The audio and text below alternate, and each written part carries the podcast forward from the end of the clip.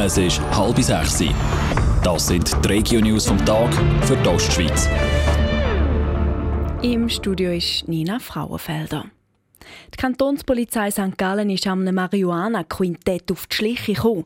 Die fünf mutmaßlichen Hanfproduzenten sind dank einem aufwendigen Verfahren ausfindig gemacht worden. Mitgeholfen nebst der Kantonspolizei auch die St. Galler Staatsanwaltschaft. Die drei Männer, eine Frau und ein Jugendlicher sollen illegal mehrere Hanf-Indoor-Anlagen, das Goldach St. Gallen und das Niedertiefe betrieben haben. In dem Juni hat sie die Polizei festgenommen, sagt Florian Schneider von der Kantonspolizei die sind nachher in Untersuchungshaft versetzt worden. In einem aufwendigen Ermittlungsverfahren hat man dann können zahlreiche Verstöße gegen das Betäubungsmittelgesetz zur Last legen. In der Zwischenzeit sind sämtliche Personen wieder aus der Haft entlassen worden. Einige sind ausgeschafft worden und die Staatsanwaltschaft prüft jetzt eine Anklage. Die fünf Personen sollen während ihrem Betrieb von diesen Anlagen 20 Kilo Marihuana verkauft haben. St. Galler Kantonsgericht verurteilt einen Vergewaltiger zu einer Gefängnisstrafe von acht Jahren. Der 51-jährige Jordanier soll eine junge Frau mehrmals vergewaltigt haben. Dazu kommt, dass er nicht legal in der Schweiz war. Sandro Peter. Es ist schon das zweite Gericht, das sich mit dem Fall auseinandersetzt. Als erste Instanz hat schon das Kreisgericht Doggenburg den Anklagten im letzten April zu einer Gefängnisstrafe von acht Jahren und zwei Monaten verurteilt.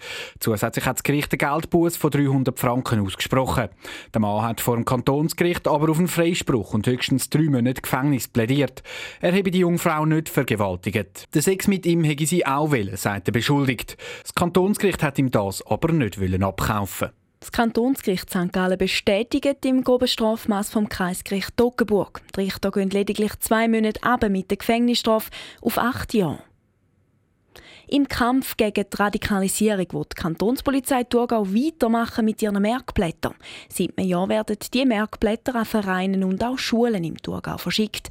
Darauf aufgelistet sind verschiedene Merkmale, die bei einer Radikalisierung von einer Person können beobachtet werden Dank diesen Blättern hat schon ein paar Mal eine Meldung gegeben, sagt Andi Taylor von der Kantonspolizei Thurgau.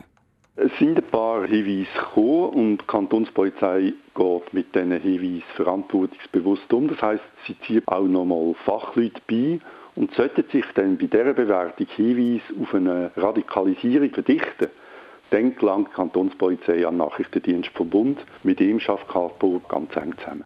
Aktuell geht der Nachrichtendienst vom Bund davon aus, dass aus der Schweiz schon 77 Menschen in Dschihad gereist sind.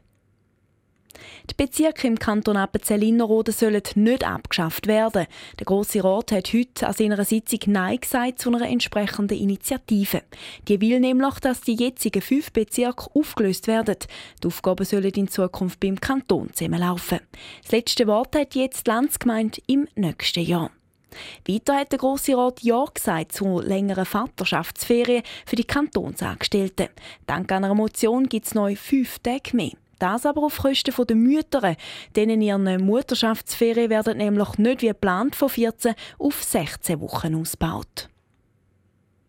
Für das Amt vom Kantonalpräsident der FDP St. Gallen bewerben sich jetzt doch drei Personen. Der Raphael Frey, der Urs Stielhardt und Susanne Vinzenz stehen den Delegierten zur Verfügung. Susanne Vinzenz hat sich nach der ersten Runde wieder zurückgezogen, stellt sich jetzt aber an der Delegiertenversammlung übermorgen trotzdem zur Verfügung. Radio Top. Dies Radio für die Ostschweiz.